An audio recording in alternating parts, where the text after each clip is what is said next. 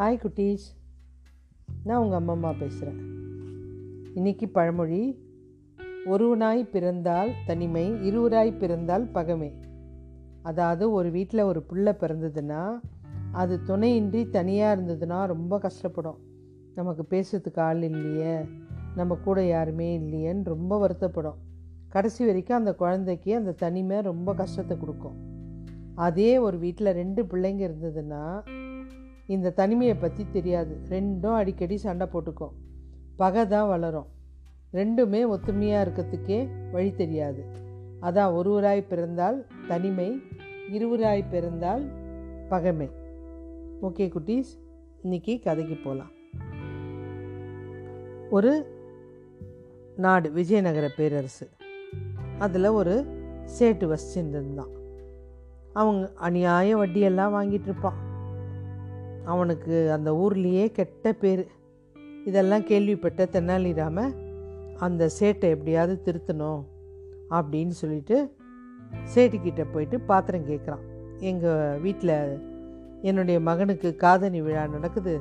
கொஞ்சம் பாத்திரம் எனக்கு கொடுத்தீங்கன்னா விழா முடிஞ்சதும் கொண்டாந்து கொடுத்துட்றேன் அப்படின்னு சொல்லிட்டு வாங்கின்னு போகிறான் ஒரு பத்து பெரிய பாத்திரம் வாங்கிட்டு போகிறான் வாங்கிட்டு போனவன் கொஞ்ச நாள் ஆகுது.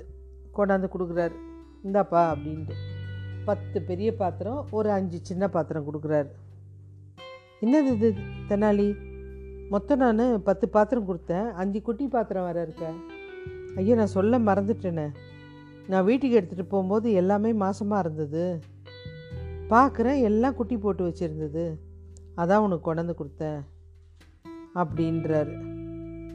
உடனே சேடுக்கு இந்த மாதிரி தெனாலி முட்டாளாக இருக்கானே நல்லதாக போச்சு. ஐயோ தங்க பாத்திரம் எடுத்துகிட்டு போயிருக்கலாமே வெள்ளி பாத்திரம் எடுத்துகிட்டு போயிருக்கலாமே அப்படின்னு சொல்லிட்டு நினச்சிக்கிறான் இவர் பாட்டுன்னு போயிட்டார். பணத்தை கொடுத்துட்டு போயிட்டார். அவனுக்கு அன்னிலேருந்து தூக்கம் வரல.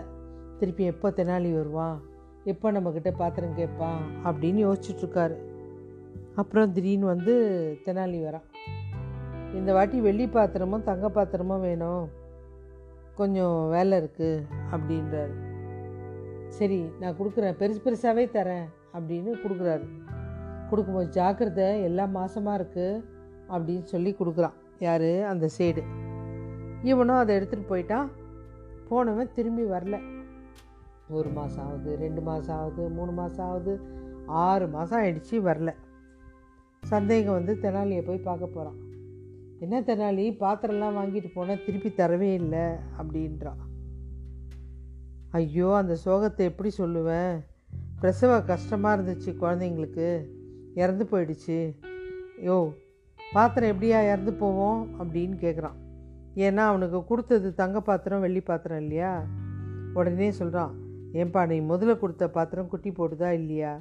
நீ கூட வாங்கிக்கினியா இல்லையா? அது வேற. இது எப்படி குட்டி போடும்? நீ தான் மாசமாக இருக்குதுன்னு சொல்லி தானே கொடுத்த.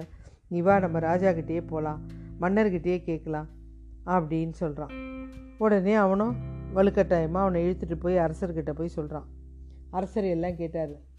உண்மைதான். முதல் பாத்திரம் எப்படி குட்டி போட்டுதுன்னு நீ நம்பிட்டு அவர்கிட்டேருந்து வாங்கினியோ இந்த பாத்திரம் பிரசவத்தில் இருந்திருக்கும். இது தெனாலி சொல்கிறது கரெக்டாக தான் இருக்கும். அப்படின்னோடனே இவனுக்கு அப்போ தான் அவனுடைய தவறு புரியுது. தப்பு தப்பாக எல்லாருக்கிட்டேயும் வட்டி வசூலிச்சு எத்தனை பேரை கொடுமை பண்ணோம் அதனால தான் நம்மளுக்கு இந்த மாதிரி தண்டனைன்னு. தெனாலி சிரிச்சிட்டே வந்து அவருடைய பாத்திரத்தை அவர்கிட்ட கொடுக்குறாரு.